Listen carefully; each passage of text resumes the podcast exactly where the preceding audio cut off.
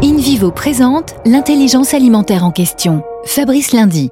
On peut évidemment fabriquer du caoutchouc à partir du pétrole, mais la manière la plus durable provient des EVA, d'autant qu'ils retiennent en masse le CO2. 12 millions de tonnes de caoutchouc naturel sont produites chaque année, essentiellement en Asie du Sud-Est et en Amérique du Sud. Les trois quarts partent pour la fabrication des pneumatiques. Seulement, la chaîne d'approvisionnement est extrêmement touffue, avec 6 millions d'agriculteurs, 100 000 intermédiaires. Deux géants mondiaux des pneumatiques décident donc de montrer le chemin. Le français Michelin, l'allemand Continental, qui s'associe au montpelliérain SMAG, la filiale de InVivo qui édite des applications dédiées à la traçabilité des productions agricoles.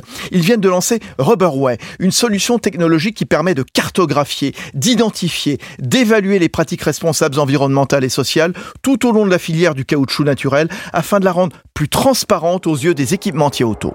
Premier groupe coopératif agricole français, InVivo s'engage pour une croissance durable en créant l'intelligence alimentaire, le lien entre la terre, ceux qui la cultivent et ceux qui s'en nourrissent.